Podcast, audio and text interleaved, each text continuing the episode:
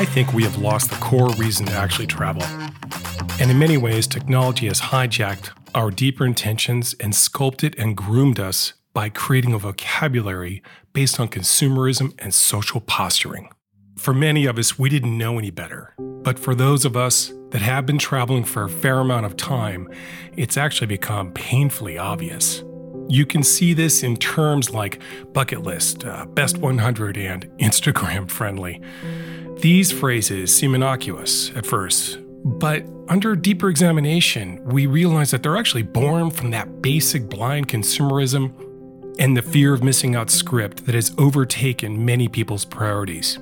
In short, I believe we've been conned and we're continuing to play along. Because travel is so much more than stamps in our passports, push pins and maps, and selfies.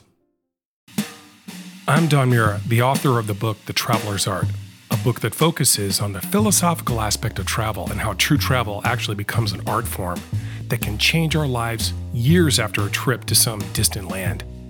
This is a podcast series that looks into the stories and experiences that inspired that book. During this series, we're going to go on a trip to Myanmar when it was almost impossible to get into. We're going to take the high road to Bolivia, enjoy a long train ride to Romania, walk the temples of Angkor Wat alone, and take a slow trip down the Baja Peninsula in a 1978 VW camper van. Now, if you're new to travel or a seasoned veteran, there will be something for everyone in this series. Now, the episodes are numbered, but they're not in any kind of chronological order. They're independent of each other, so you can bounce around and listen to whatever you want.